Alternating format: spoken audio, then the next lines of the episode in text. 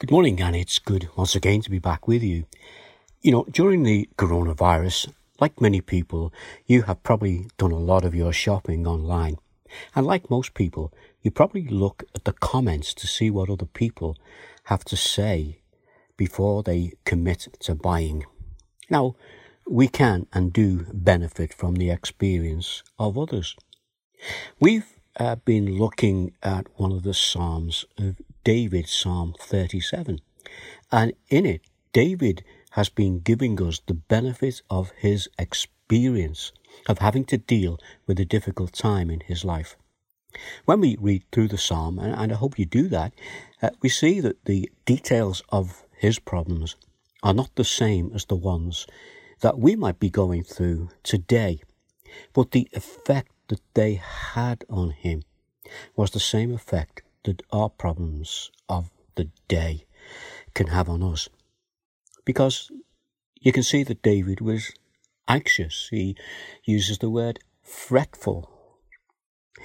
We know a lot about David and we know about his walk with the Lord.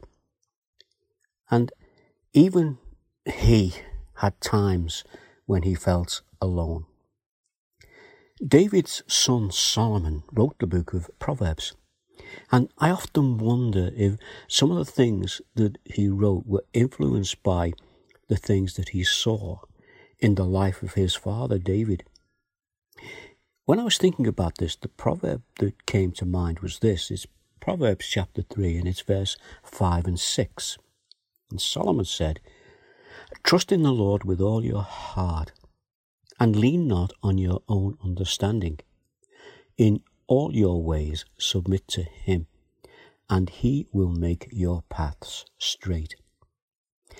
And you know, this is what David did throughout his life, and I'm sure that Solomon in his boyhood would have observed this. You see, David trusted in the Lord.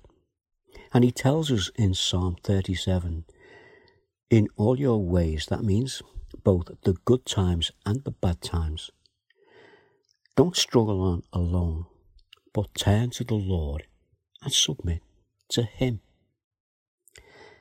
And this is what David has been saying to us through this psalm. And here this morning, he's going on to tell us in Psalm 37, verse 34, something about the hope he has. This is what David said.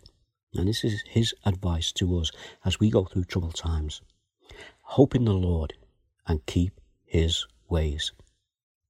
And then, as we read on in that psalm and we come to the end, we see uh, the results that this has on David, the results of the hope that he has in the Lord. And in verse 39 through to 40, David says this The salvation of the righteous comes from the Lord. He is their stronghold in time of trouble. The Lord helps them and delivers them.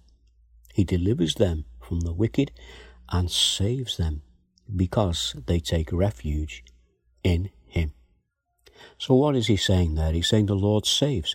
It is in His strength that we need, especially in times of trouble. Our place of safety is in Him.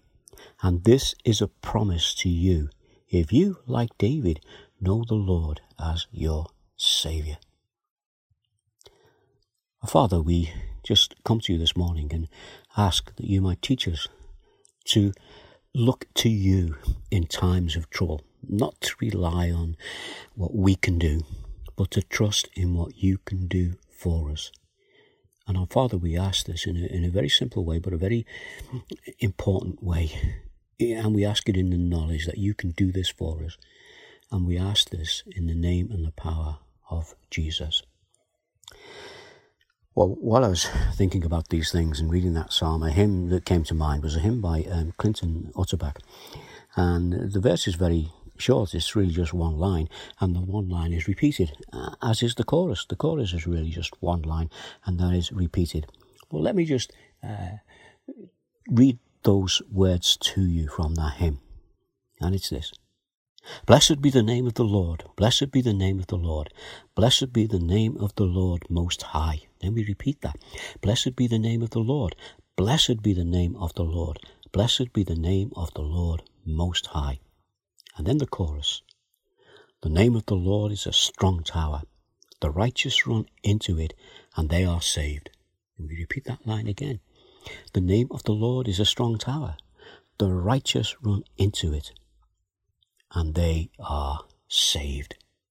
May that be your position today that you have run into that strong tower who is the Lord and that you lean upon him and not upon your own efforts as maybe you this morning are going through times of trouble. Well, I'll be back again, uh, God willing, and again we'll be looking into God's Word and we can have this short time together. Thank you again for allowing me to speak to you this morning, and it's good that I can speak to you from God's Word, not mine. Till next time, God bless. Bye now.